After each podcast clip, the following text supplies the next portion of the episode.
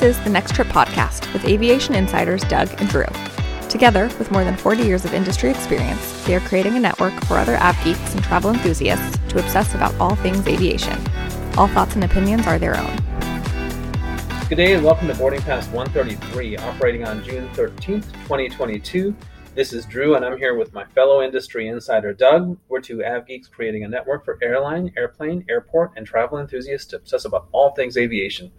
Doug, since you haven't been doing any travel, I had to fill the void. So I'm in Los Angeles right now with one of our AvGeek buddies, Greg from Lexington, Kentucky. Greg is not an airline employee, but he is a big AvGeek. He's an engineer and uh, he's a fan of GE engines, where he was a co op in college. Yeah, Drew. And before I say anything more about Greg, it's usually me who's sitting in that nondescript hotel room, as you call it. And now it's you two who are sitting there with a, I see the door in the background and the, right. the cl- weird closet thing. right and we're kind of sleep deprived because we flew here. Well, we'll tell you all about it. But, yeah, uh, yeah, you, you, guys got up really early, so I'm I'm glad we're doing it now and not nine o'clock like we had possibly talked about. But back to Greg, he's also a contributor on the show and helped design our logo. He's been on a couple times now, which means he's now a co-host and he actually has some work that he has to do. But Greg, good news, you're now on the payroll. That's great, but what do I owe you guys? I, I owe you seventy five dollars. the payroll is negative because you got to help us support. Yeah, we'll, we'll we'll send you our our total monthly bills, and then we can figure out based on how many times you've been on what you actually owe. Right. Okay. Well, before we regale you and the listeners with our non-rev boondoggle getting out here, do you have some news for us? Something involving a Bigfoot sighting? Uh, possibly. There's a possible Bigfoot sighting. I, I have to go investigate. As the listeners know, I've been sitting here for weeks now waiting on my first trip, and Drew and, and Greg and listeners, it finally came. And it was funny how it happened. I was actually speaking at an event for high school students who were about to leave to go to basic training at the Air Force Academy, I was asked to go speak. And one of the topics that I was asked was how did going to the academy impact where I am in my career today?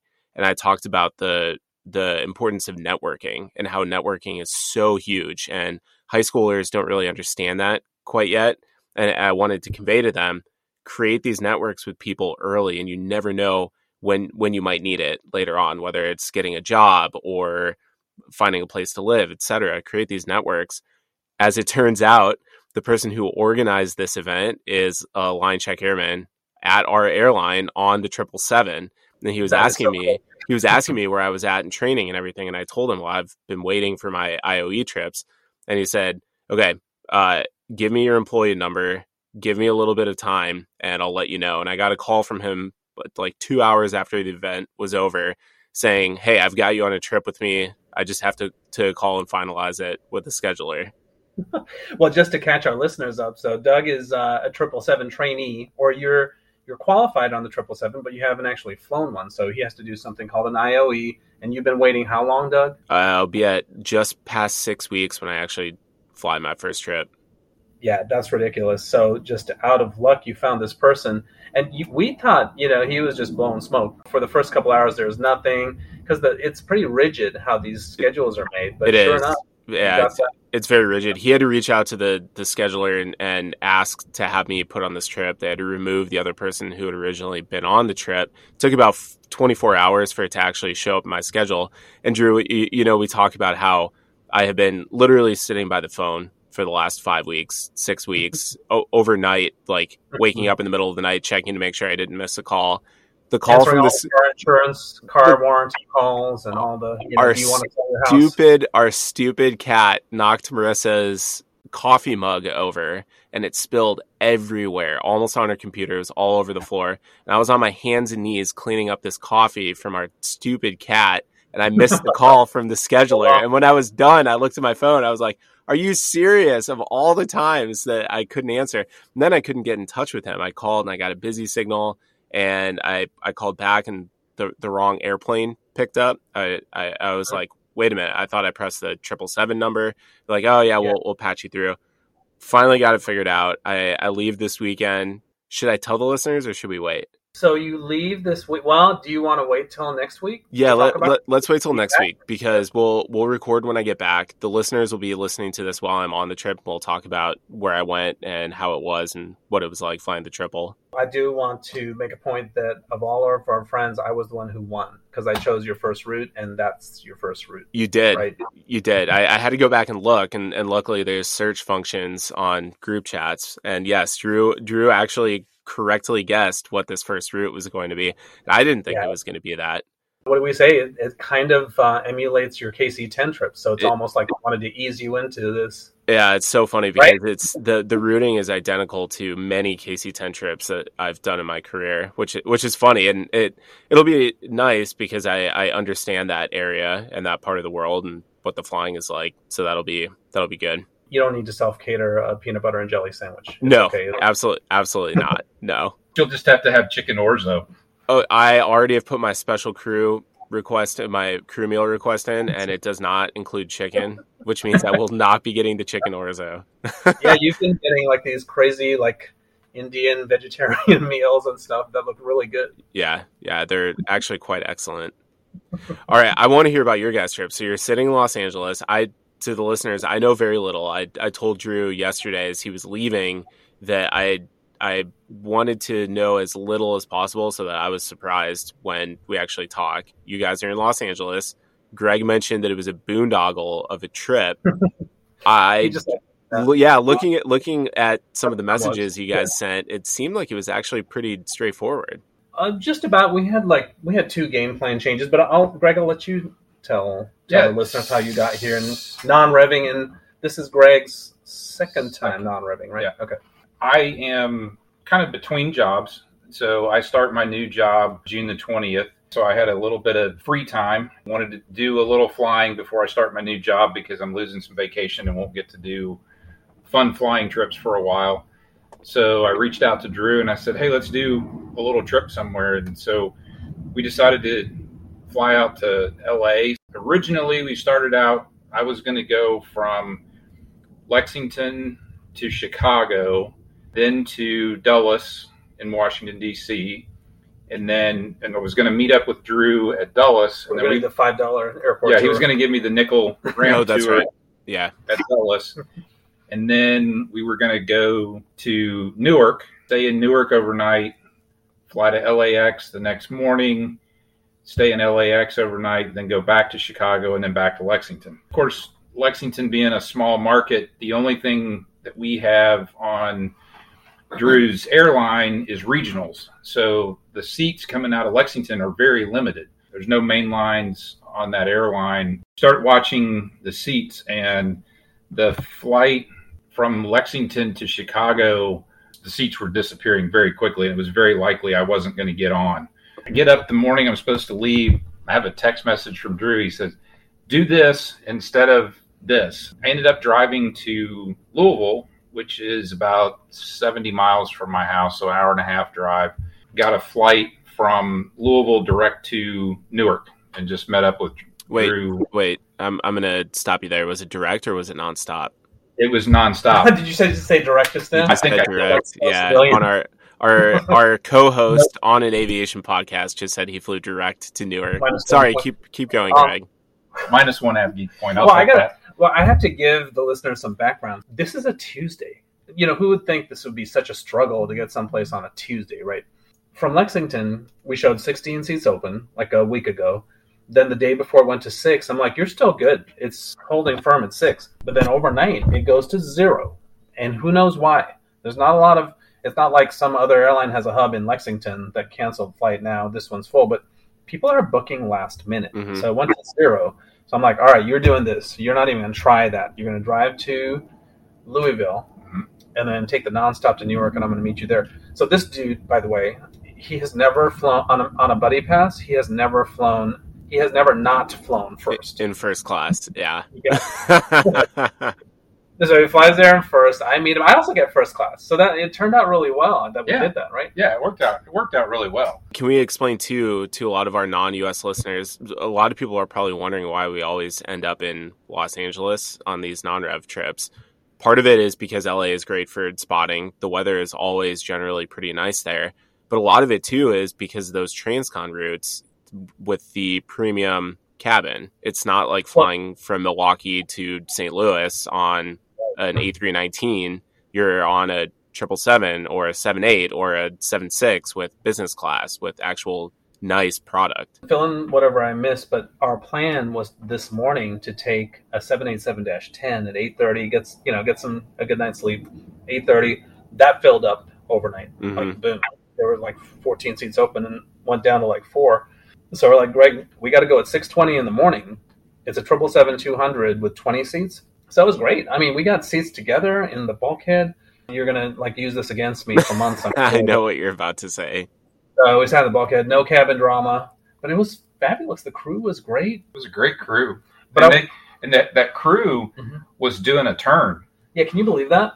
They were flying. They were flying the, that flight out, and then they were going to turn around and fly right back to Newark today. Today, yeah, yeah. I, I did that. I actually a lot of my Florida transcons and my Cancun transcons, the flight attendants did turns.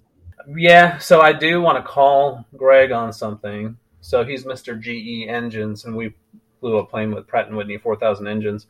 How smooth and quiet was that takeoff? It was nice. Yeah, it was great. It, it has a different sound from the GE engines. It has kind of a high pitched hum. hmm The well, you're going to know all about this very soon on on Sunday. Yeah, It's very smooth. I, I just feel like the GE engines, you can feel a little bit more power. I Mhm. would say. Yeah. But other than that, I couldn't tell the difference. And the triple seven, when you're landing on a triple seven, there's no, hardly any noise at all. It's like there's no engines. Oh, and what you said about uh, we had that whole conversation about the triple seven landing gear. hmm We put our gear down way out, like we were still about like I would say three minutes from touchdown, yeah, and the landing gear was down, and we were like we looked at each other. and It's like they're using them as air as, as speed brakes. hmm hmm yeah. Yeah, my Yeah. my guess is it was it could have been a timing thing where Tower probably told the pilots they needed to slow to slowest practical speed because of other traffic in front of them. yeah, the flight attendants were working all the way up until the end, and I'm looking at the air show map, and it shows four minutes, and they're still doing stuff, and I'm like, sit down. Mm. But you know, they know exactly what they're doing, so they sat down, and it was still like what three minutes before Yeah. touchdown. Yeah. Yeah, smooth touchdown. We looked at each other, and it was like it was a very young first officer. I feel like there was a, the guy was in your class or the class prior Mm. because it seemed like seemed like really Yeah. new to me. Greg, I'm glad you made it out of Kentucky with options being limited. You did have to drive to the second closest airport, Louisville, or SDF, where you found the seats available. We're seeing a lot of growth at SDF recently. Capacity level at the Louisville Muhammad Ali International Airport are approaching near record levels last experienced in 2019. Director of Public Relations Natalie Chaudoin said scheduled capacity was at 95%, which is the airport's best year ever, and it's at 118% of what they flew in 2021. Eight commercial airlines offer nonstop service, nonstop, Greg, not direct service. Yes, nonstop. Eight commercial airlines offer nonstop service to 35 destinations from Louisville. SDF is home to UPS Worldport, moving millions of tons of products each year, making it the third busiest cargo airport in North America and fifth in the world. New service out of SDF includes American to Boston and Breeze to San Francisco. United upgraded their Denver service to mainline, increasing capacity by 80 seats.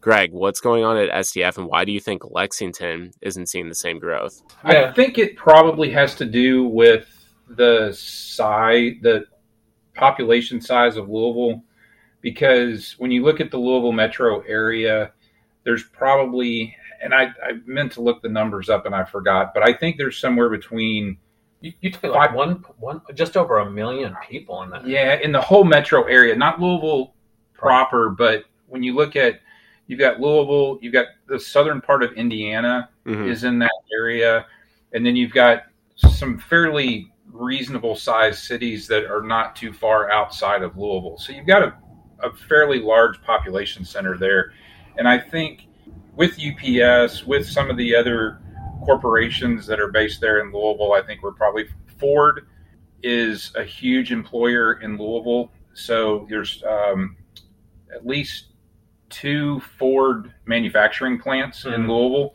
So you've got Ford, you've got UPS, you've got a lot of corporate travel coming out of there too. So I think probably that has some to do with the growth. I certainly wish we would see some of that growth in Lexington. Drew and I were looking on the way out here. United Airlines only offers three flights a day out of Lexington, and all three flights are nonstop to Chicago. American Airlines has, I think we counted 11, 11, yeah. flights a day from Lexington, all regional, but they're to Charlotte, Philadelphia, Dallas, Fort Worth, Chicago, and Chicago on American. And then Delta offers, I think we counted 10 there to Detroit and Atlanta. And I think there was one to DC. There's, Okay. there's a, one flight daily to DC, uh, DCA out of Lexington. We've got flights, but it's just, it's so limited. I wish we had some other airlines. Um, Allegiant serves Lexington with a couple of flights a week, and that's it. Well, that's all we have. Lexington seems like it would be a perfect fit for an airline like Breeze or Avelo to come in and and yeah, run absolutely. run some service to New Orleans, to Austin, to places like that. And to to the the listeners who don't who aren't really familiar with Kentucky or, or Lexington, Lexington has the University of Kentucky, so it's a big college town, very big school, which is why there there is service there in the first place. Uh, Right. Greg, I, I would well, here's what I'm going to add. You're 70 miles from Louisville, which we we said has over a million people. That the the airports look at that call, uh, and call it catchment. They call it the catchment area. Louisville Airport, the airport director and whoever is in charge of getting new service at the airport, probably looks at Lexington and says, if there are people who live on the north the north side of Lexington who are closer to the Louisville airport, they might instead of choosing to fly on a regional airplane and connect at a hub, they're probably going to drive the 70 miles to Louisville and fly nonstop instead. So that, that's one reason why I think Louisville probably, or why Lexington doesn't see a lot of service other than just some some random regionals to the hubs every day. Yeah. Right. The one thing that I would that I could argue for Lexington getting some other additional service is where we're located in Kentucky. We're about 70 miles east of Louisville and we're about 80 miles south of Cincinnati. Okay. But you've got the whole eastern part of the state, which is typically Appalachian, is what Pretty your rural. Mm-hmm. yeah, it's pretty rural. The closest airport for them is going to be Lexington. Hmm. You've got those people now that are going to have to drive. If they want to get to an airport, Lexington than- is it? They're going to have to drive three or four hours just to get to an airport if they don't come to Lexington. Sure.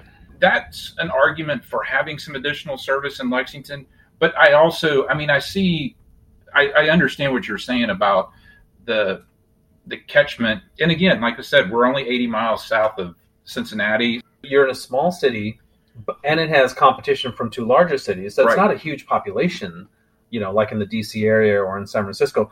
But what's on your side, right, is that the flights are full and the fares are extremely high, which probably has some of these low cost carriers thinking, wait a minute, this might be a niche a niche market. Prime a prime place to enter. Yeah. Yeah, yeah. But you talked about Cincinnati, which most people don't know that Cincinnati CVG Airport is actually in Kentucky. Let's stay with our Kentucky theme for the first news story. Did you guys know that Delta is launching service from Kentucky to Paris this summer? right? Doesn't it sound, sound it, it is true. It, yes, it is true. It's from Cincinnati, but the airport is geographically in Kentucky, and it is even. I mean, you told me this. It is even known as Cincinnati North Kentucky Airport. Nonstop flights to France have been discontinued from CVG since the start of the pandemic in April 2020. Delta did announce plans to resume nonstop service on several dates in 2021. They kept pulling back because uh, due to COVID surges, right? It was up and down for the last couple of years, and there was a weak demand for corporate travel because everyone was working from home. Delta recently confirmed to airport officials that a permanent restoration of the service will start with three flights a week on August 2nd. Just a little bit about Cincinnati. Like, I, I didn't know that there was so many businesses in these areas. Would you consider that the Ohio Valley or Yeah, I think Thereabouts. it's considered Ohio Valley. Yeah, so there are more than 450 international businesses around the Cincinnati area, including one of your favorite, Paris-based Safran, and headquarters for companies like GE Aviation and Procter and Gamble. Fun fact: the CFM56 engines that are everywhere on 737s, they're built by a combina- um, a cooperation between Safran and General Yeah, it's a joint venture between Safran and. GE. Right. Uh, Delta is operating a 767 300 on the route, which once again starts August 2nd. So, guys, it looks like Delta is keeping its foothold in Cincinnati, where they used to have a secondary hub at one point.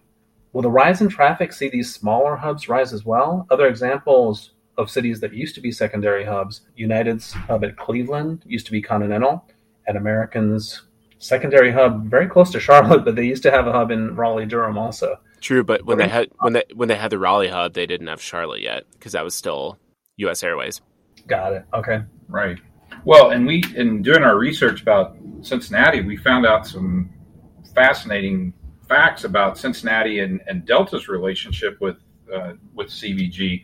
Delta had a hub there uh, starting in the mid '80s. They reached their peak in uh, 2005. During the decade that they that Delta ramped up the, their mainline operation there, they also had a wholly owned, or they ended up buying into an airline called Comair, Mhm. which was a regional. Eventually, Delta wholly owned Comair. Uh, they had around 300,000 to 500,000 yearly aircraft movements at CVG. At its peak in 2005, they were handling over 600 flights a day.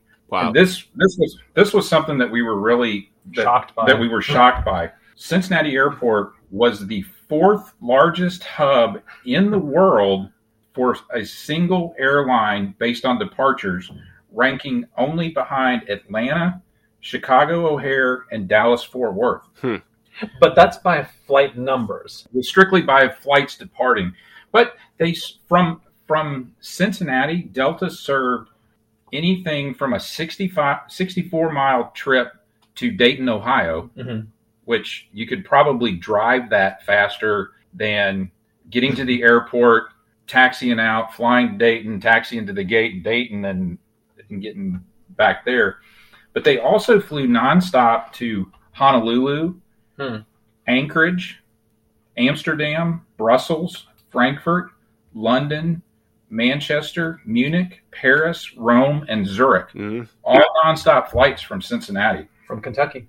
Um, Yeah. Have either of you flown through Cincinnati? I Drew. I was about. I, The Delta Hub. well, yeah, Gre- Greg. You you said that you flew once from Lexington to Cincinnati, right? It was very common back when Delta had their hub there to fly from Lexington to Cincinnati, and then you would make your connection onto wherever you were going. We would t- you would typically, in in reality, you spent more time taxiing than you did in the Mhm. air. Yeah. flight from Lexington to Cincinnati, but it was a necessary evil to get to the point to make your connection to your final destination. Drew, to answer your question, when I lived in Philadelphia, I would try and fly through Cincy every single trip if I could. Really? It was still a hub at that point. It was a, a smaller hub, maybe 200 departures a day or less. But I would always try and fly through Cincy for a couple of reasons. There were always seats open in first class. I almost always got upgraded on my flights mm-hmm. to, from, out of, through Cincy. Delta built a brand, or helped build a brand new terminal in the early 2000s which is a very like Cincinnati Airport is actually a very nice airport.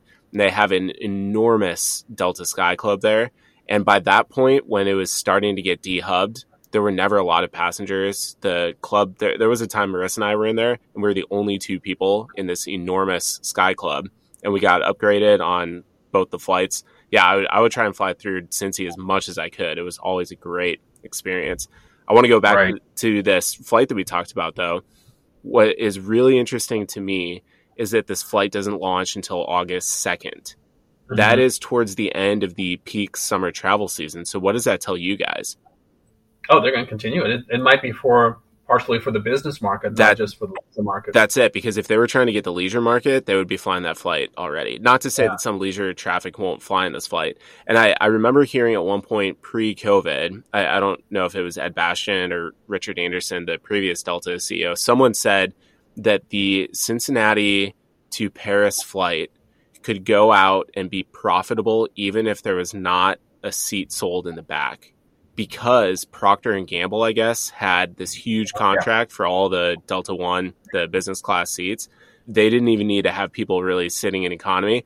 And not only that, but the belly cargo. They said that the belly cargo out of Cincy to Europe pays for the flight.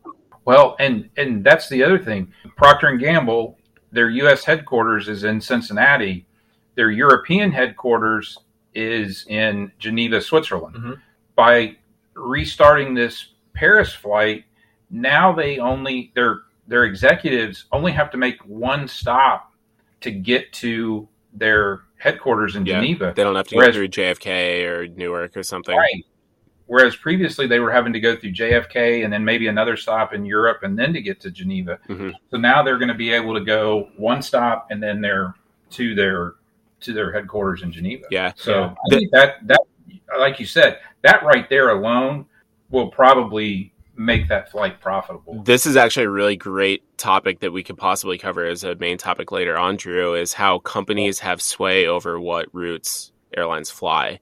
I, I guarantee that Procter and Gamble has been at Delta's ear for the last year plus saying, Can you bring the flight back? I wouldn't be surprised if there was some sort of a financial incentive that Procter and Gamble gave Delta saying, if you bring the flight back, we'll give you X millions of dollars, something like that. Behind the scenes, there's a lot of this going on. Drew, in fact, when when we had Jen on last year sometime who works in a, an airport in Ohio, she was telling us, talking to us about how these businesses approach the airport asking for service, asking for the mm-hmm. airport to reach out to the airlines. And, and that's part of what she does. There's a big business in businesses speaking with the airports, speaking with the airlines, trying to get new routes like this or routes relaunched. Our airline in Washington, D.C. has been asked to fly to certain cities by specific companies. Yeah.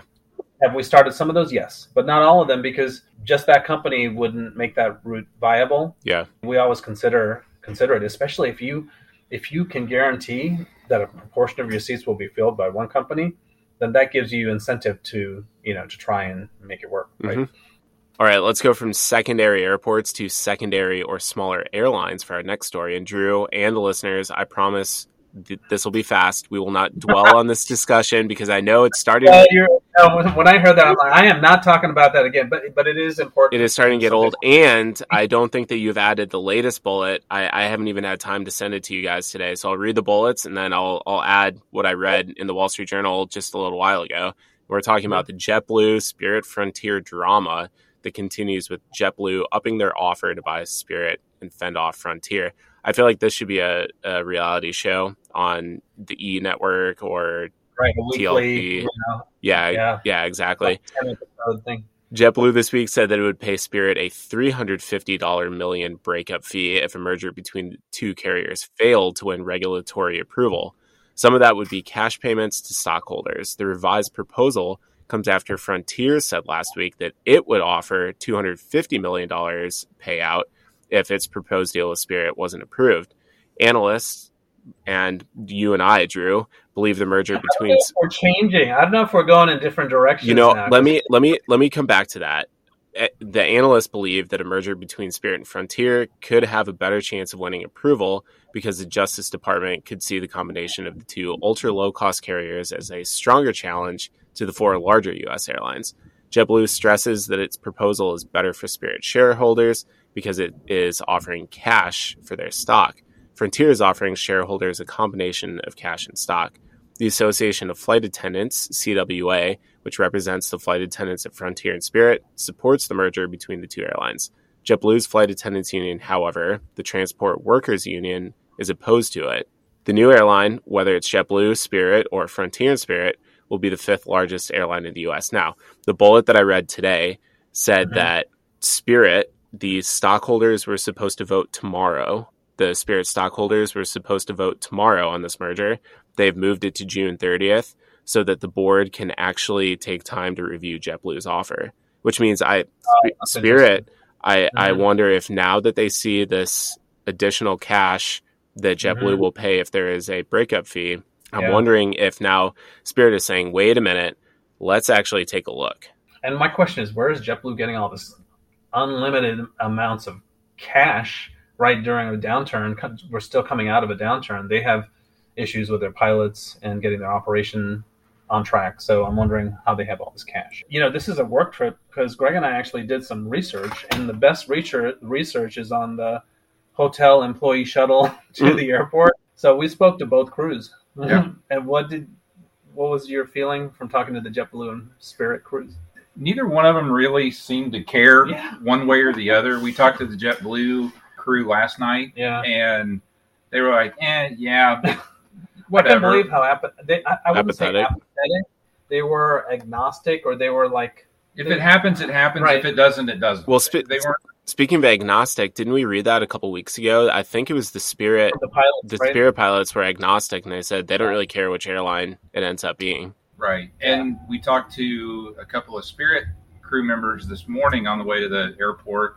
They're like, yeah, whatever happens, happens. We're, we're not going to get all torn up about it one way or the other. That's so funny because at our airline, Drew, that would not be the case. Oh, no. Everyone would be so spun Oh, up one God. way or the other. Yeah, because we work for a legacy carrier, and people have a lot invested in our carrier and other legacy carriers.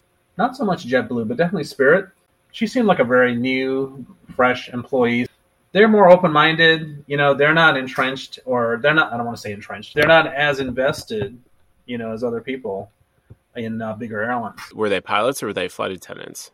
Oh, they're all flight attendants. We didn't Flight see any pilots. Okay, because I was gonna say the pilots probably are apathetic because they probably have an offer from one of the big four already, and they're just waiting to go to their class date. So they're like, "Yeah, I don't, I don't really care." Yeah, when we can get out, we will. Greg, here's my question for you because you haven't been on since this whole debacle started. Where do you see it going? What do you think is going to end up happening? I'm not sure how I feel about this because Spirit and Frontier merging could create a pretty powerful ultra low cost carrier here in the United States, Mhm. which we don't really, I mean, we've got ULCCs here, but none of them are really that strong, I don't feel like. You see a lot of Spirit and you see a lot of Frontier when you're at the airports, but I don't know that they're, We don't have Really a true Ryanair, yeah, Or- they're not that Air Asia Powerful. X. Yeah. yeah, a player. Whereas if they merge, I think they could be a legitimate power player in the U.S. airline Well, they market. would. They would be the fifth largest. Yeah, they'd be Mhm. the fifth largest airline. I think I lean more toward being in favor of the Spirit Frontier merger than JetBlue and Spirit because I'm not sure how this Spirit JetBlue merger would really work because I just feel like JetBlue would eliminate an ultra low cost carrier. I don't think JetBlue wants to diminish their product Mm-mm. by stepping down to the level of an ultra low cost carrier. I think all that this is really good for for JetBlue is it gets them airplanes And pilots. And pilots. Yeah. Yeah. That's that's the only reason they're doing this. I think that's really the only reason that JetBlue is in this. They want the planes and the pilots. hmm And I think you, if you do that, you're just going to eliminate an ultra low cost carrier and you're going to leave Frontier kind of found, By themselves. floundering, Yeah. trying to fill the fill the void that was created by Spirit going away. All right, guys, because of the technical difficulties that we just encountered during recording, this next part of the episode was recorded on different devices, so the sound quality might be a little bit different. We apologize about that in advance. We'll see what happens, but a JetBlue Spirit tie up would help improve the passenger experience if they went with the JetBlue model. Speaking of passenger experience, let's look at a concept to improve narrow body cabins with this article from CNN Travel. What if airplanes were wider? Surprisingly, today's airline seat sizing goes all the way back to 1954 when Boeing flew the first prototype, which would later become the 707. The Boeing 727 used the same fuselage cross section as does today's 737. The 707 seats were arranged six in each row in tourist or coach, as economy used to be called. They were fine for 1954, but that was 70 years ago. Yeah, that may have been fine for 1954, but we're a little bit bigger now and we're still sitting six across on the 737. There's no surprise the planes seem more cramped today. The 737s have a seat width of only 16.5 inches, but even the slightly wider A320s with an 18 inch width can be a tight fit. Enter Lift Aero Design, an aviation interior consultancy with a concept called Paradigm. Paradigm's concept calls for a single aisle aircraft which is considerably wider than the 737 or A320. Yeah, it's interesting they have this concept, but uh, they're not actually making the they're not manufacturing making the seats. So yeah, but anyway, um, it's it's a great idea. So Doug and Greg, every row would have seats 20 inches wide with two armrests between sets of seats instead of one. So there's no more awkward armrest negotiation. Does the middle person get it? Does the aisle person get it? When the Boeing 777 first started flying in the 1990s, the plane you'll be flying, Doug, almost all mainline airlines put nine seats in each row. Today, almost all of them, I think 100% of them, to be honest, have 10 in a row. So they added another seat. When Boeing designed the 787 Dreamliner in the 2000s, it advertised a comfortable eight abreast seating standard and a nine abreast option for low cost carriers. But in reality, only Japan Airlines and I also believe ANA took that eight abreast seating. So basically, all the majors are doing nine across now, which was envisioned for the low low cost carriers. From an airline accountant's point of view, these are the spreadsheet guys, which Doug is kind of on the cusp of being a spreadsheet guy and, a, and an airline guy. From an accountant's point of view, is that any comfort qualms are settled by cheaper ticket prices and that very few passengers choose their flight on anything other than price and schedule. The concept would also allow airlines to modify these seats to offer economy, premium economy, and a lie flat option. Lift Managing Director Daniel Baron said, Space in long haul economy class has been shrinking as more space is allocated to premium classes for increasingly luxurious seats. And throughout the world, humans are getting larger in every direction. The seat width standards of yesterday may no longer be sufficient to keep frequent long-haul flying attractive, especially with ultra-long-haul flights now stretching 16 to 20 hours. Paradigm envisions a cabin with no curtains or dividers. The concept of traditional classes is replaced by products. The airline could sell any row as economy, premium economy, and or a lie flat product. The customer purchases three seats and gets a wide sleeping surface which could be combined with premium food IFE, and amenities and sold as premium economy flat, a brand new product category. That might not be for the famous names with their firmly established brands such as Delta One, United Polaris, British Airways Club World, and so on. I have a lot of issues with this, yes. you first. Okay. This is the tail wagging the dog. Normally, Airbus and Boeing create an airplane and then they figure out what the interior is going to be, and companies line up to pr- provide that interior. This seems like it's an airplane interior designer who is saying, We have these awesome 20 inch wide seats with multiple armrests and all these different products. It's up to Airbus and Boeing to actually make the airplane that's wide enough to fit this cabin. Yeah, that's my first problem. No, you're. I mean, they're just throwing this out out there, but there's probably a billion dollars in research that has to be put into making a plane wider. They're just designing wider seats, so it is the cart yes. before the horse. You and I have, have discussed this extensively, and we have the solution. We have determined, or well, we think that yes, making an airplane slightly wider, but doing a two two two configuration with two aisles so basically, you're taking a 737 fuselage, adding an extra enough width for an extra aisle, and then setting the seats up in a 222 configuration. You still have six seats across, but now you've got two aisles. Every seat is either a window seat or an aisle seat. Now you don't have that middle seat that somebody has to crawl over to go to the bathroom or fight for armrests. So I did a little I did a little digging real quick on the flight out here in the FAA's requirements, any aircraft over 20 passengers, the minimum aisle width is 20 inches. Let's say that they add 24 inches to the width of the plane for an extra aisle. So you're adding two feet to the width. So I looked up the numbers on a 737 and I did all the calculations and making some probably fairly serious assumptions by adding 24 inches to the diameter of the fuselage, you're basically you're creating a 16% increase in the surface area of the fuselage. But with today's technologies, if you took the technologies that you're using on the 787, transferred them over to a narrow body, you could probably add that extra surface area, the larger fuselage, and still be at a weight comparative to the existing 737 or maybe even less. You've got more technologically advanced engines that are more efficient already. You can make the plane at least as heavy or probably maybe even a little less. And now you've got a two aisle, narrow plus body plane that improves efficiency in loading, unloading, passenger comfort. If you can reach the weight level of a 737 900 or an A321 XLR, most of your work is done. The other thing that we don't talk about is its aer- aerodynamics is going to make the aircraft more efficient. I, New can, I, can I step in there? I, I disagree with that. That this is this is one thing. I what, Drew, when you mentioned in a text that the composite materials of seven eight seven could possibly make this viable, I actually started to think because listeners know I've I've been for a two two two airplane, but I've said it's not going to be economically viable. And then you mentioned the composite materials would lower the weight, and I'm like, oh yeah, that's actually a good point.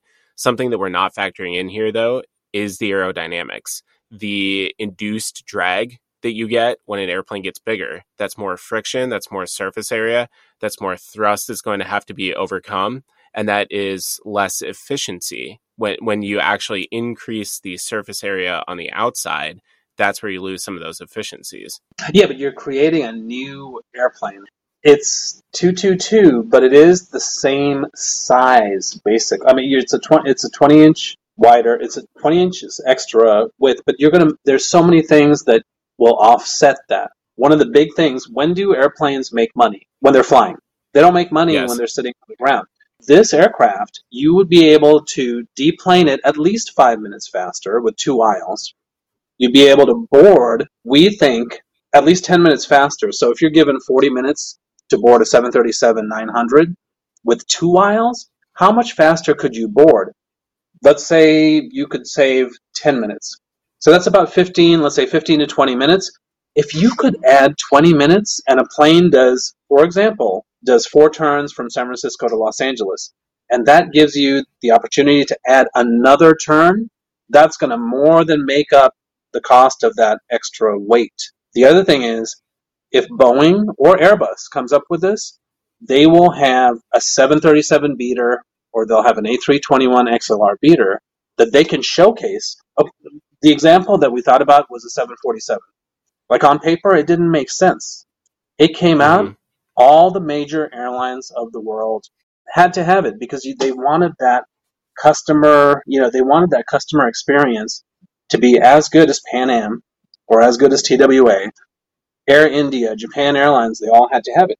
So you could see the major carriers buying this to be competitive. True, I, I, I get what you're saying with that. That if you add another segment in the day, but I, I'm just wondering about that induced and the parasitic drag from an actual aerodynamic standpoint. If it really would be able to, with the composite materials, if if adding an extra two feet to the hull would decrease the CASM, the cost per available mile, and something else with the turns too is Southwest is famous for their really quick turns, but they still get delayed all the time. Why? Because they're unloading and loading bags, because crews come in and out. Like Mhm. there's only I, I get what you're saying about the speed of the planing and deplaning, but there's still a lot going on under the belly of the airplane. There's only so much time that you can cut out to be able to turn an airplane quickly. Whatever you gain by five minute quicker deplaning, 10 minute faster planing process, you still have the crews coming in, you still have to fuel the airplane, you still have to take the luggage off.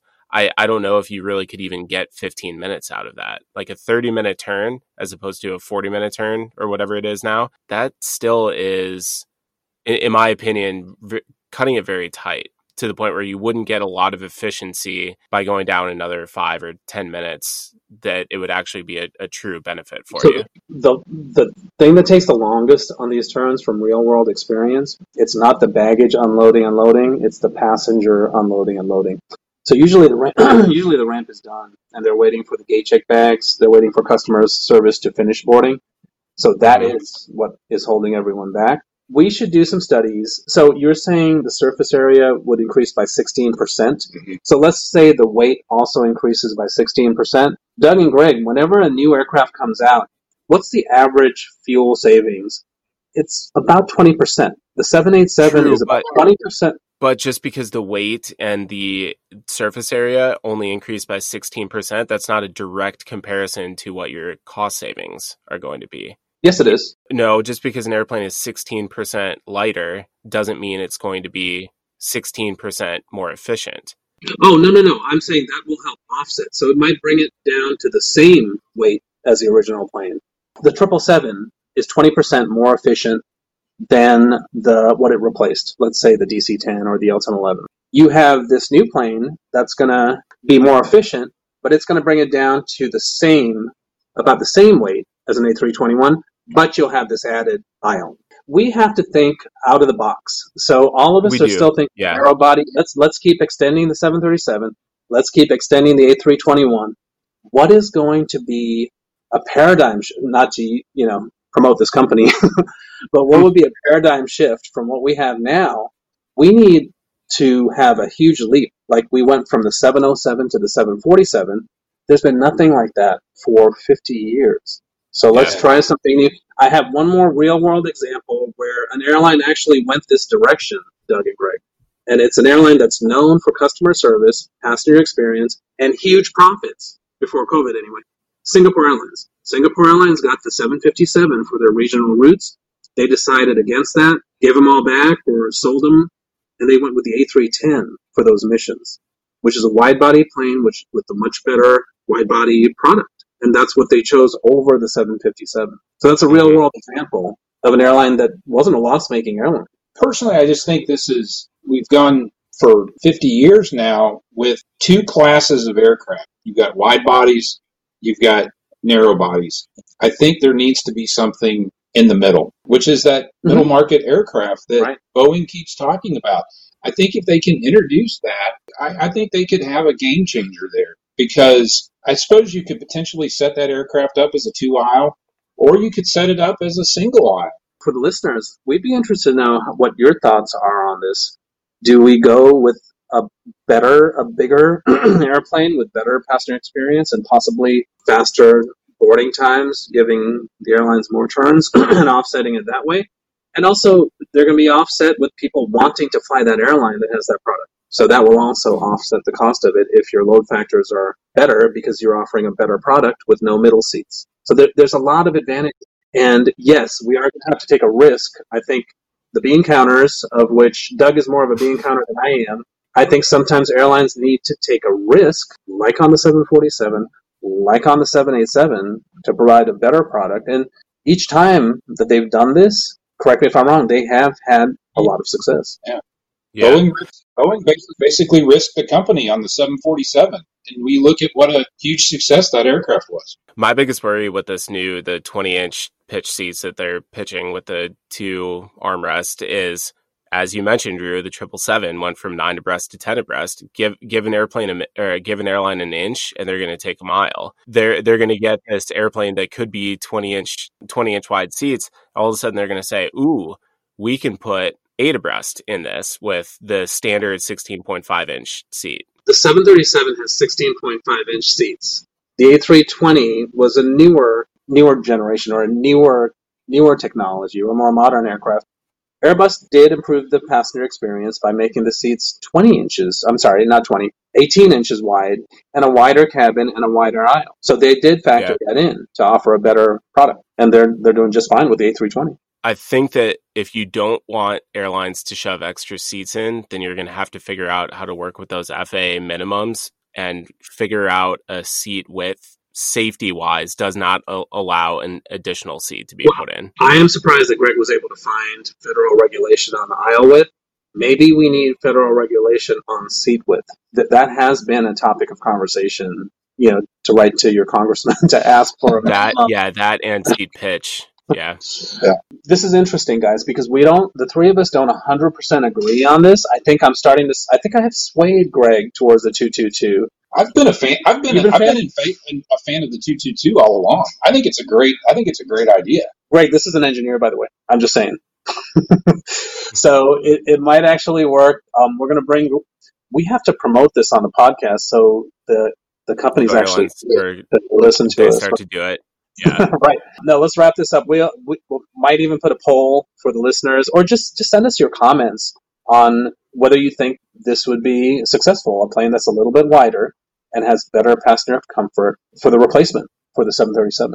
I, I don't want to sound like a 222 hater. I would love it. I think that it would be an awesome idea, but the as you said, Drew, the bean counter in me isn't quite sure that that's what airlines would go for. All right, moving on. We put a poll out this week asking listeners about what historic airline they want us to do a historical deep dive on. Unfortunately, we've gone a little bit long this week, so as we've done in the past several episodes, we're going to push this to next week. So all the listeners who submitted information on the poll. Thank you very much. We'll get to that topic next week. In two minutes or less, guys, how are you getting home tomorrow? Right now, the plan is we are going to Chicago in the morning, and then I will get a flight back to Louisville from Chicago.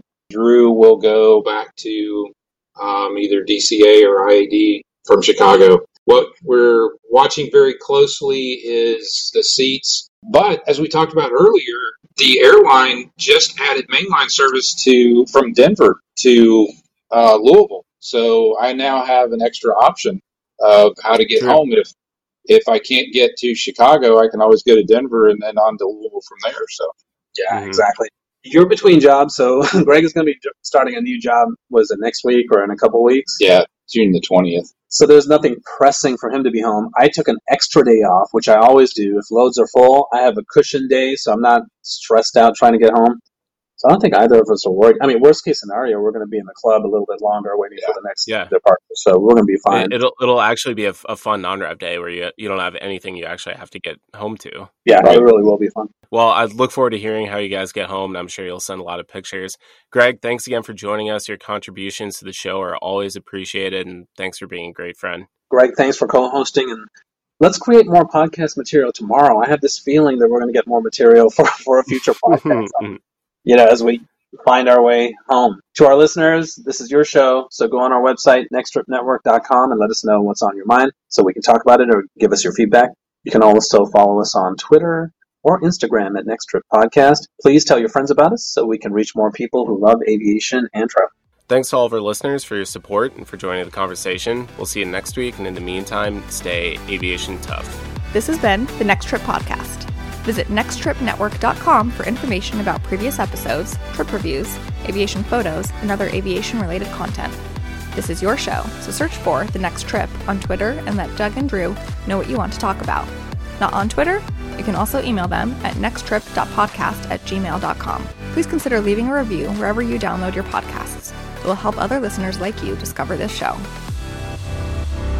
Okay, so we have some inside intel for you because what? Oh, hold on, the battery's running low. Hold on, but I got to I can charge it. Okay, so they're more open-minded. You know, they're not entrenched, or they're not. I don't want to say entrenched. They're not. They're not as invested.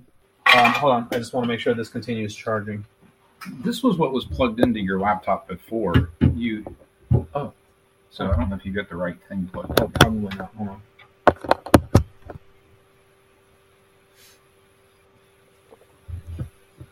It's always something when one of us is on the road. Yeah, hold on. We'll, we'll put it in something that's more reliable. It's still beeping. Yeah. All right, this is gonna work. Do you have to call the desk to ask how the power outlets work? yeah, how do I work my compu- my own computer? All right. All right, where were we? Okay. Uh, oh, the crews. Yeah. I'm not sure how, how I feel about because you you've got to you've got to think that. Hey, hold hold on. Sorry. Drew, while, while you're doing that, it's making a lot of noise, so I'm not going to be able to use oh, anything sorry. that Greg is saying. No, that's fine.